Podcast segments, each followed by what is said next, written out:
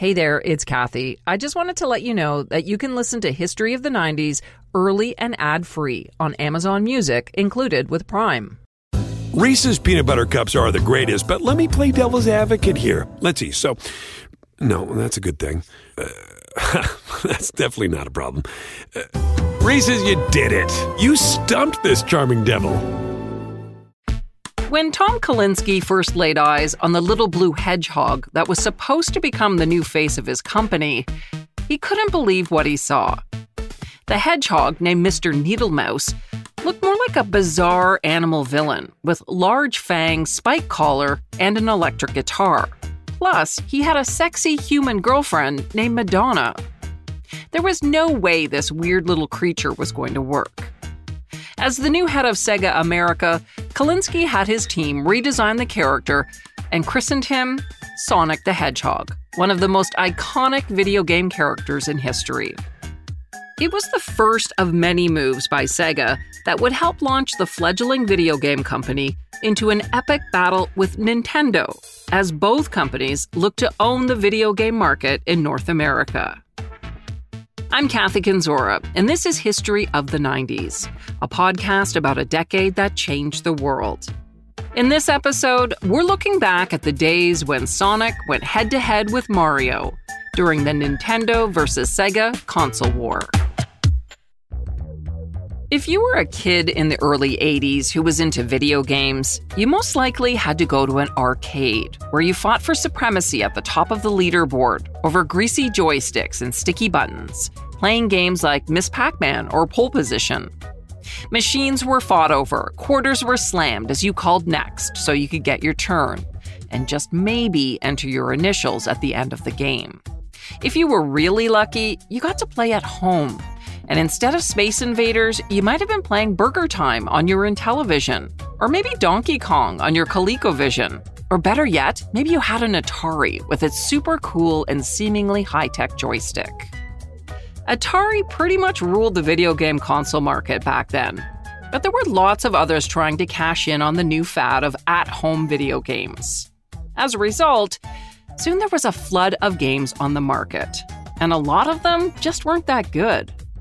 Which, according to author and director Blake Harris, was a big problem for shoppers in the pre-internet era. I remember very vividly one time being at the mall and going to a KB Toys, because back then video games were sold almost primarily in toy stores, and my parents, for the first time that I ever remember, they were going to buy my brother and I a game, not for any holiday or birthday, which is how we always would get games, if at all. And they said we could pick a game, and our entire criteria for selecting the game was just the back of the box. You know, we didn't, there was no way to Google, like, oh, is Qbert good? And so when you're making your decisions based on, you know, 3 screenshots and a cover art, it makes sense that you get burned or that you start to be very nervous about spending a significant amount of money. You know, $50 is a lot of money, and it was even more money back then. Eventually, those bad games really put off consumers, who stopped forking over cash for new ones at the risk of getting a dud, which caused the entire industry to crash in 1983. Blake Harris says a certain extraterrestrial game released by Atari is often tied to that moment. The personification of this crash is the E.T. cartridge produced by Atari, you know, based on the popular movie. As we see even still to this day, there's always an effort to capitalize on big franchises and other mediums, and Atari wanted to capitalize on the success of E.T., and they were so eager to capitalize on that success that they rushed this game and made it in literally less than 6 weeks, and it showed. Yeah, and it showed. And so it was reported that Atari produced more games than even consoles that existed, which is just another example of mismanagement. And millions of these games went unsold, and many of them were buried in a landfill in New Mexico. So people see that landfill as sort of the personification or the metaphor for the death of the game industry. But while the video game market seemed dead in North America, it was still thriving across the Pacific in Japan. One company in particular was making huge strides and would soon develop a new console that would change everything. Founded in 1889, Nintendo began as a small shop in the heart of Kyoto that made and sold playing cards, which, by the way, had been illegal in Japan up until 5 years earlier.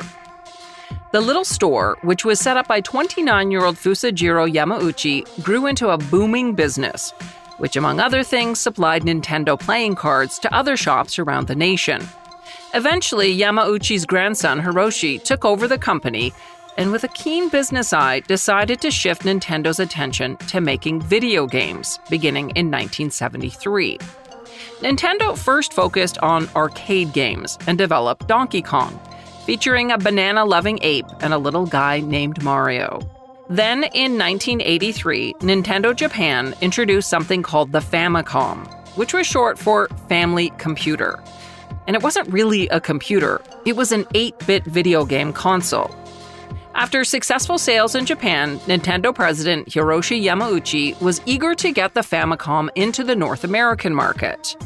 But his son-in-law, Minoru Arakawa, who ran Nintendo America, wanted to wait a little longer, giving retailers and others burned by the 1983 video game crash a little more time to recover.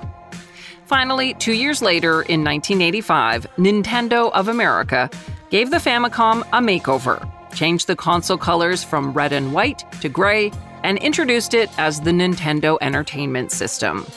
It wasn't just a console like the hardware of the late 70s and early 80s. It was a system designed to entertain kids like never before. But that said, according to Blake Harris, it wasn't an easy sell for Nintendo's U.S. sales reps, who would be going literally door to door to places like Crazy Eddie and The Wiz, or electronic retail stores here in New York, and they would show off these really great games that were so much superior than, you know, what you had seen on Atari and Intellivision. And the retailers just had no interest in video games. It didn't matter how cool this thing was. And there's actually a very good chance that that never would have succeeded, except for the fact that Nintendo tried to position what they were selling as if it wasn't a video game. That's actually why in America it's called the entertainment system. They wanted to say, no, this isn't a game console like your Intellivision or your ColecoVision. This is an entertainment system. Eventually, enough retailers agreed to take a gamble on Nintendo, and they stocked the NES for the 1985 Christmas season. Nintendo America's VP of Marketing and Sales, a guy by the name of Peter Main, choreographed a rollout of the NES that he likened to the storming of Normandy. As a result, Nintendo was able to sell 50,000 NES consoles during the first Christmas season in 1985, which were pretty impressive numbers. But more importantly, Nintendo had proved to the world that the video game industry hadn't used up all of its lives just yet. Over the next couple of years, Nintendo continued to power up. They grew and grew like Mario after eating a super mushroom. They sold millions of consoles and games to North American kids who became obsessed with games like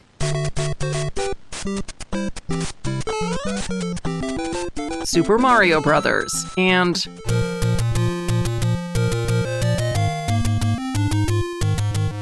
The Legend of Zelda. In return, Nintendo responded by taking steps to ensure that customers had the best user experience possible. There was a toll-free telephone number that customers could call to talk to Nintendo game counselors, who were available to help players get through difficult levels at any time of the day. And there was the Nintendo Fun Club, which sent a free newsletter to any customer who mailed in a warranty card.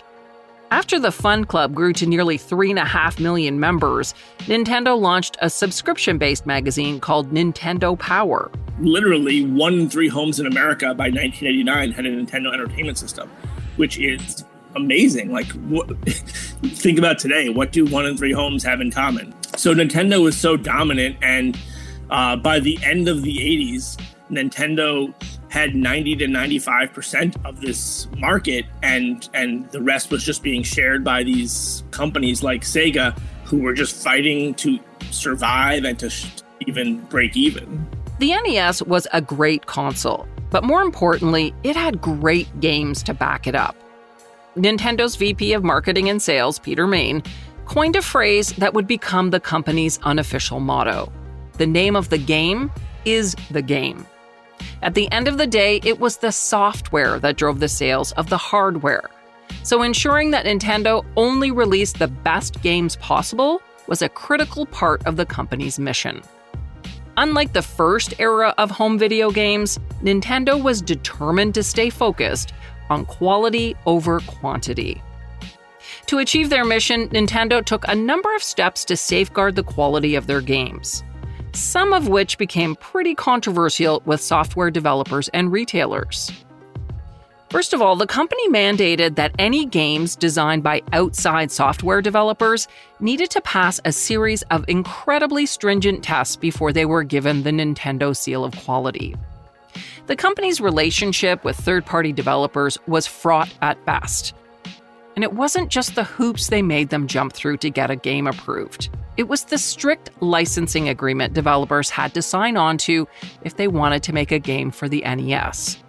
The agreement stated that developers could only make a maximum of 5 games per year for the NES to keep up quality control.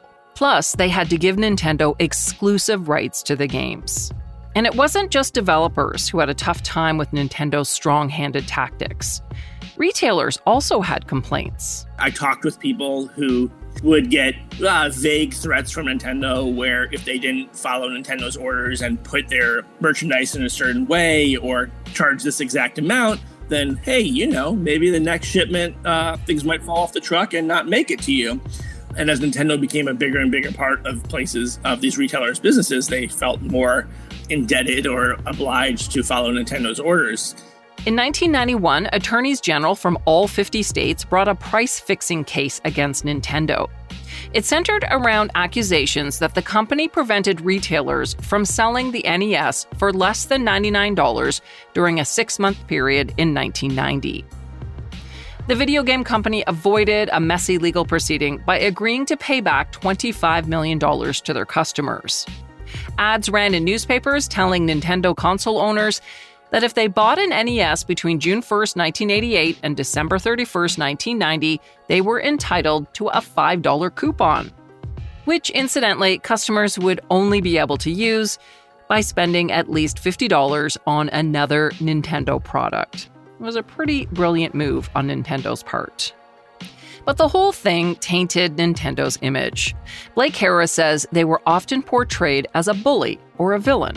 But like all good stories, you know, the villain sees themselves as the hero, and Nintendo believed that they were doing what was best for the industry in the face of the crash, and that without these quality control standards and without them being so meticulous about pricing and placement, that the industry would have eaten itself alive again. So from their perspective, they thought that they were just rescuing the industry and doing what needed to be done. And my personal take is that, you know, like most things, there's truth to both sides, but what really hurt Nintendo was their terrible bedside manner. Then came the game that allowed Nintendo to level up even more.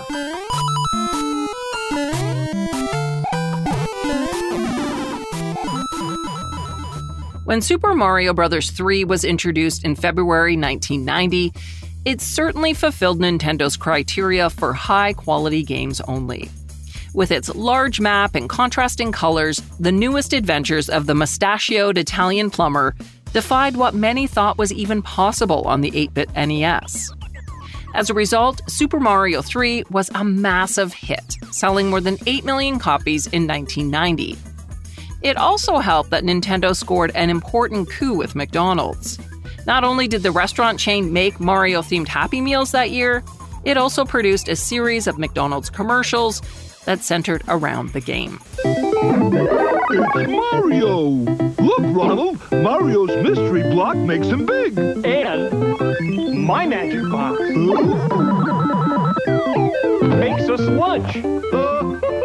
Meanwhile, in Japan, another video game company had their eyes on Mario, and they weren't only coming for Princess Peach. They wanted a piece of the American pie.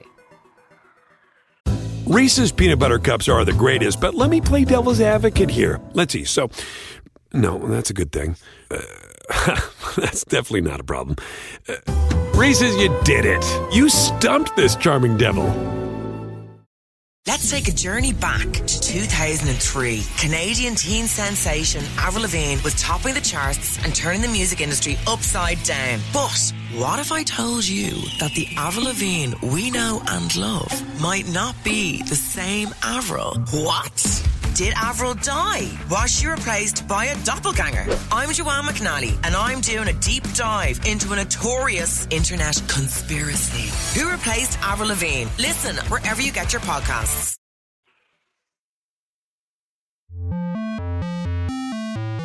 Sega had also survived the 1983 crash and had been doing pretty well. The Japanese company was ready to jump back in and try to get its share of the video game market away from Nintendo.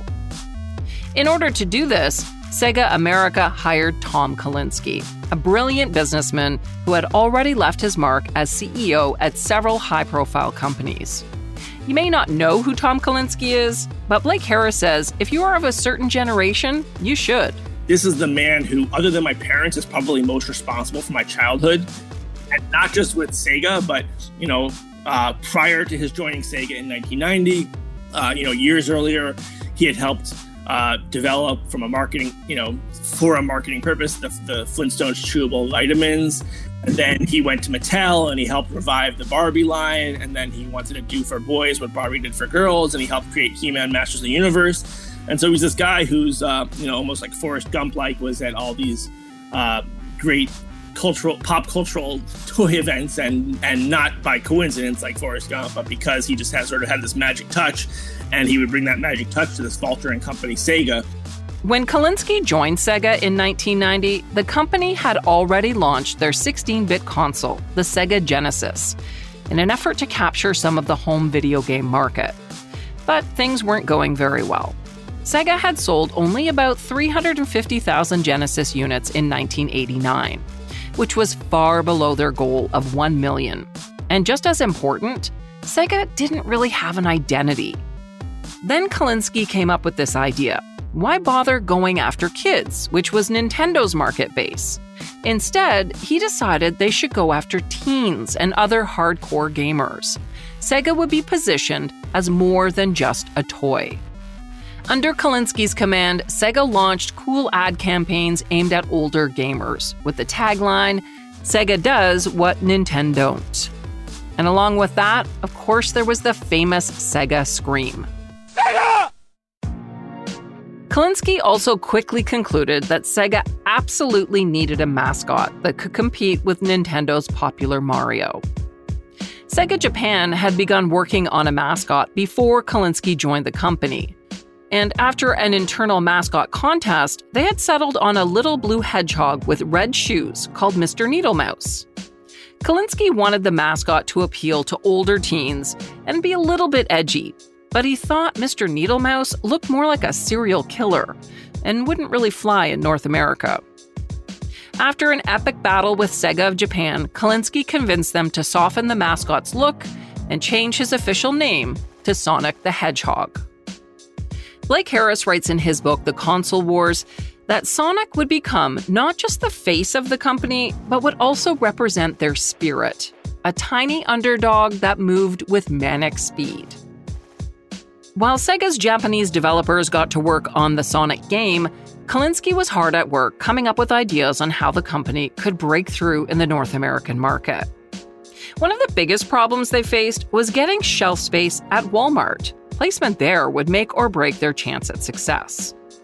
When Sega sales reps weren't getting anywhere with the massive retailer, Kalinske came up with an idea that was nothing short of brilliant.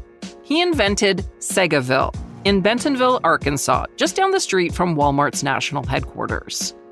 It was essentially an arcade of Sega games, where kids and adults were invited to come in and play for free on the 16-bit Genesis system, and really get a feel for what it offered. Sega also bought up billboards around the town and handed out Genesis seat cushions at University of Arkansas games. Everywhere Walmart executives looked, they saw the Sega name. The pressure worked. Walmart finally relented and gave Sega shelf space for its Genesis consoles and games. When Sega's game Sonic the Hedgehog finally hit stores beginning in June 1991, the adorable blue hedgehog with lots of attitude was an instant phenomenon.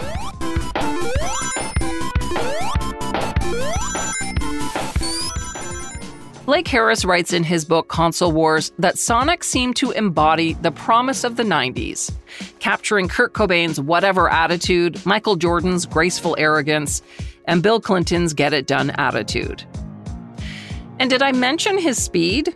Sonic was a Formula One car, while Mario was an old go-kart. Sonic Mania swept the nation, and a critical decision by Sega to include Sonic with the Genesis system meant that consoles started flying off the shelves. And to make it even more enticing, Sega dropped the price of the Genesis console to $149. Sales went through the roof. 500,000 consoles were sold in the summer of 1991 alone. Sega of America had finally made it to the next level. But Nintendo wasn't going anywhere. They also had something big up their sleeve. The same summer that Sega released Sonic and lowered the price of the Genesis, video game-loving kids got their first peek at the Super Nintendo Entertainment System. Nintendo's new 16-bit console came with a $25 million ad campaign, promising a system with more power than ever before. Super Mario World is here. It's one of the new generation of Nintendo games. It comes only with Super Nintendo, and it's like nothing you've ever faced. Now you're playing with power, superpower. But Super Nintendo, which came bundled with Super Mario World, had a higher price tag, $199, $50 more than the Sega Genesis. Plus, parents were furious that games from the original NES weren't compatible with the Super Nintendo, which was a bad look for the company that claimed to be concerned with ensuring the best possible user experience. Just like that, it was on. Both companies engaged in massive marketing campaigns. It was all-out war. Nintendo versus Sega, making headlines in newspapers around the nation. Sega launched what it called a video face-off, something that was similar to the Pepsi Challenge of the 1970s. The Sega World Tour 91 visited 25 shopping malls from New York to LA and gave people a chance to compare Sonic the Hedgehog to Super Mario World. After the first week of the tour, Tom Kalinske declared that 88% of users liked Sonic better. By Christmas 1991, Sega had become a serious competitor for Nintendo, which just a year earlier had owned 90 to 95% of the market. Sega had muscled its way in to capture 25% of the home video game market in a year. Now, let's be clear, Nintendo was still winning the video game war by far, but for the first time, there was a legitimate shift in the marketplace. Sega was gaining momentum, and that momentum was about to power up with the introduction of a controversial new fighting game that would go on to become one of the most popular video games of the decade.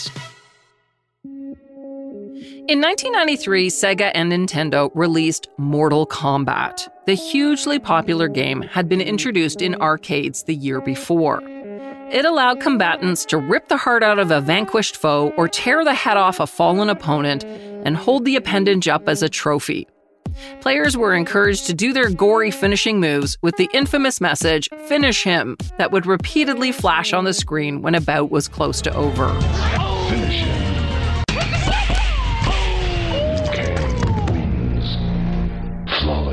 Victory. For the first time, Mortal Kombat would be available for home consoles, and both Sega and Nintendo would be releasing the title. But Sega made a decision that would allow them to outsell Nintendo 5-1. Sega released the original version of Mortal Kombat with all the blood and guts included. Nintendo, on the other hand, released a censored version that, among other things, changed the red blood that squirted out of injured combatants to green goo. Nintendo America's senior vice president, Howard Lincoln, told Blake Harris that he expected parents would be thrilled with the censorship. But on the contrary, he says they received letters and complaints from parents and others for censoring the game. But as you can imagine, not everyone was happy with Sega's uncensored version of Mortal Kombat. In December 1993, U.S. Senator Joe Lieberman gathered the Washington press corps to expose what he felt was the corrupting influence of video games on young minds. One of Lieberman's aides had shown him Mortal Kombat after his son had asked if he could buy it. At the news conference, Lieberman showed reporters several games, including Mortal Kombat and Night Trap, saying no parent would buy the games for their kids if they knew how violent they were. Lieberman declared that a game age rating system was needed to protect young players from games that he said glorified violence and taught children to enjoy inflicting the most gruesome forms of cruelty imaginable. 1 week after Lieberman's news conference, the senator chaired a subcommittee on violent video games. Here he is describing Sega's version of Mortal Kombat to committee members. In the first segment, which is Sega's version, blood splatters from the contestants' heads. When a player wins, the so-called death sequence begins. The game narrator instructs the player to finish, and I quote, finish his opponent. The player may then choose a method of murder, ranging from ripping a heart out to pulling off the head of the opponent with spinal cord attached. Lieberman insisted that the industry must introduce a system of self-regulation if it wanted to avoid state regulation. And it worked.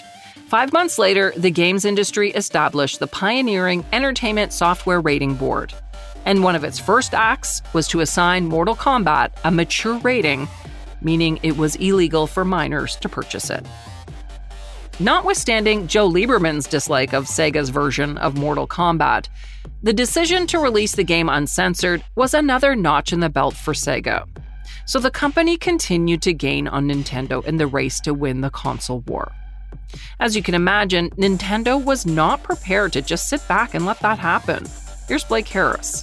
In 1994, they launched what they called the Play It Loud marketing campaign, which was Nintendo basically trying to make Sega-like commercials. And when they announced this at the Consumer Electronics Show, which preceded E3, they brought out a band who was going to like represent this, you know, to get everyone amped up, and they brought out Butthole Surfers. And it's like, you know, just Nintendo being involved with Butthole Surfers is it's something that they would never have done had they not been with Sega. The $10 million Play It Loud campaign was hailed as the first time that Nintendo focused more on corporate image rather than selling video consoles and cartridges. The TV and print ads, which targeted 15 to 16-year-olds, included lots of burping, screaming, and directions to hawk a loogie at life. We want to be free. We want to do what we want to do. We want to have a good time, and that's what we're going to do. Then Nintendo made another bold move. It dropped the price of the Super Nintendo from $199 to $149. Sega followed suit, dropping its console price $30 from $149 to $129. It was a dizzying back and forth battle. You know, Nintendo will drop the price, and Sega will drop it even further, and then Nintendo will drop it even further, and then Sega's got a popular basketball game, so Nintendo has to get a popular basketball game, which makes Sega get a popular football game, and on it went. And by the way, the true winner in all of this is us, it's the consumer, because we're getting games that are cheaper and a bigger variety of games. While Sega and Nintendo were busy duking it out, there was a new contender on the sideline, getting ready to join the console war. And you may not know, early on, Nintendo had a chance to pair up with this other opponent, but decided not to. Back in 1991, Sony announced it was going into business with Nintendo to develop the Nintendo PlayStation, which would use Sony's technology to move games from cartridges to CDs. Sony officials told the crowd at the Consumer Electronics Show in Chicago that they'd been working with Nintendo since 1989 to create a version of the Super NES with a CD drive attachment. But the very next day, Nintendo dropped a bomb at the same trade show. They announced the deal with Sony was off. Instead, Nintendo would be moving forward with Philips Electronics to develop a CD-ROM drive that hooked up to the Super Nintendo to play games on CDs. Behind the scenes, Nintendo was worried that Sony had plans to muscle in on the video game market. They wanted to stop them from getting a foot in the door. As you can imagine, this was a huge embarrassment for Sony. and set the stage for a future battle between the two companies, one that continues to be fought to this day. While Sony went off to develop the PlayStation on its own, the battle between Sega and Nintendo continued. With its competitors moving into 32-bit technology, Nintendo needed something to rejuvenate its 16-bit Super NES until it unveiled its planned 64-bit system in 1995. And they found it in Donkey Kong Country, a gorgeous game that played as well as it looked.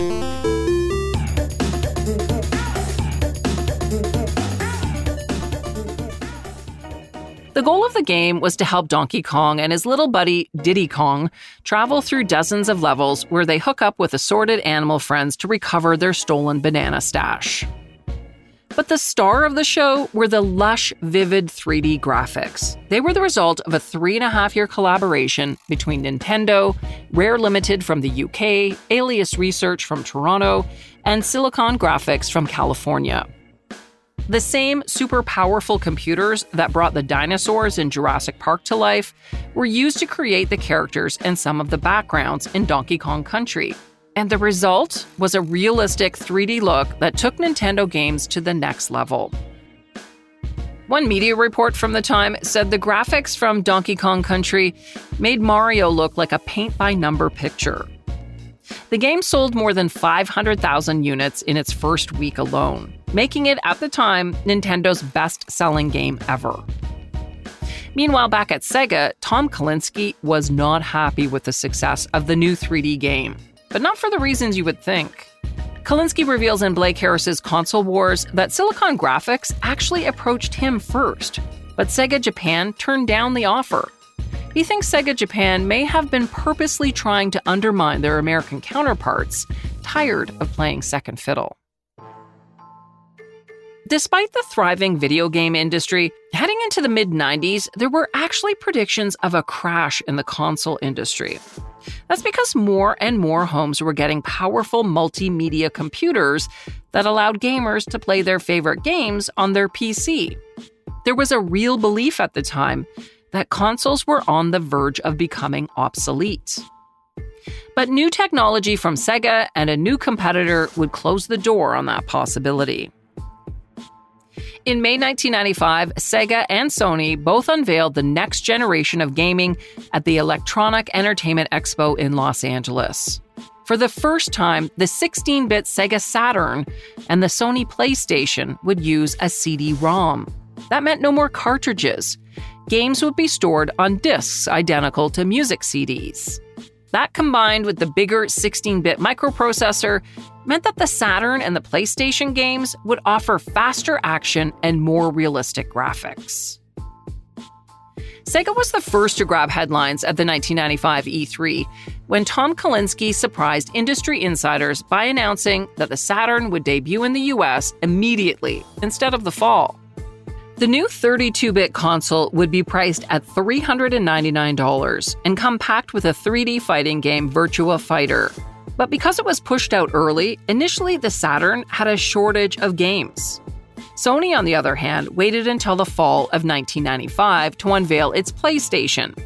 And even though it didn't come packed with a game, Sony offered twice as many games as Sega, including Mortal Kombat 3. Up until then, Sony was better known for TVs, CD players, and stereos, but they were finally making a move into the ferociously combative video game business. And the gloves were off. Within a year, they had sold almost 2 million units in the United States and over 7 million worldwide. As for Nintendo, they took a gamble. They decided to skip right over the 32-bit system and go straight to a 64-bit console. In September 1996, almost a full year after the PlayStation and Sega Saturn were released, Nintendo, together with Silicon Graphics, unveiled the Nintendo 64 with a new multimedia engine chipset. The Nintendo 64, priced at $199, allowed up to 4 controllers for multiplayer capabilities, and its new controller featured a joystick, which made it easier to move in 3D games, like Super Mario 64 and Pilot Wings 64. The console also gave players a game that left an enduring impression in video game culture, GoldenEye 007, The first-person shooter game pioneered features such as atmospheric single-player missions, stealth elements, and a console multiplayer deathmatch mode. The game is frequently cited as one of the greatest video games of all time. The Nintendo 64 didn't use CDs, though, opting instead to stick with cartridges, which were faster to load. That Christmas of 1996, it was no longer a two-game battle. With all three consoles now selling for the same price at $199, it was Nintendo versus Sega versus Sony. But it wouldn't be long before one competitor became the clear winner, and another competitor threw in the towel. The Sony PlayStation came out as the clear winner, partly because of its large variety of game titles. It became the first console to sell 100 million units. The Sega Saturn, on the other hand, sold only 10 million. By 1999, Sega was in its last throes of the battle. Tom Kalinske had left the company, and the company's latest console, the Dreamcast, was a total bust. Even though it was revered by Sega's loyal fan base as being ahead of its time, the Dreamcast sold even less than the Saturn. Sega stopped producing consoles on March 1, 2001, and today it's strictly a third-party game developer. Blake Harris says that Sega definitely made some missteps along the way, but their biggest mistake was turning down earlier opportunities to pair up with Sony and Silicon Graphics. As Sega was exploring their new console, which would inevitably be the Sega Saturn, Sega of America didn't really like the Sega Saturn, which was a Japanese R&D product. And initially, they wanted to partner with Sony and produce what would have been something very similar to the Sega Sony PlayStation. And then they also considered partnering with Silicon Graphics, who had a new chip that could be used for gaming. And Sega, at the behest of Sega Japan, ended up passing on that. And you know, who didn't pass on that was Nintendo, and that ended up becoming the Nintendo 64. So in this very sad, poetic way, Sega had the opportunity to partner with the two technology makers that created the consoles that destroyed them. Obviously, the end of the 90s console war didn't mean the end of all console wars. Today, the home video game industry out-earns the film and the music industry combined. While Sony PlayStation went head-to-head with Microsoft's similar Xbox system at the beginning of the 21st century, Nintendo was crushing it again with the Wii, which sold well over 100 million units. It kept the company that started off selling playing cards from getting dealt out of the console industry. Thanks for joining me at this look back at the console wars of the 90s. And thanks to my special guest, Blake Harris. He is the author of the fabulous book Console Wars and director of a documentary by the same name. His work was a huge help in writing this episode. I will put Blake's contact information and more about the book and documentary in the show notes, so check that out if you're interested in learning more. Make sure you subscribe to History of the 90s as well so you never miss an episode. And while you're there, doesn't hurt to rate and review us. Several great listeners suggested this topic, including John, Rob, and Mark. Thanks to them and everyone for sending in all of your great ideas. If you have a suggestion, please let me know. You can reach me through Twitter and Facebook at 1990s History and on Instagram at That 90s Podcast. You can also send me an email at 90s@curiouscast.ca. That's 90s@curiouscast.ca.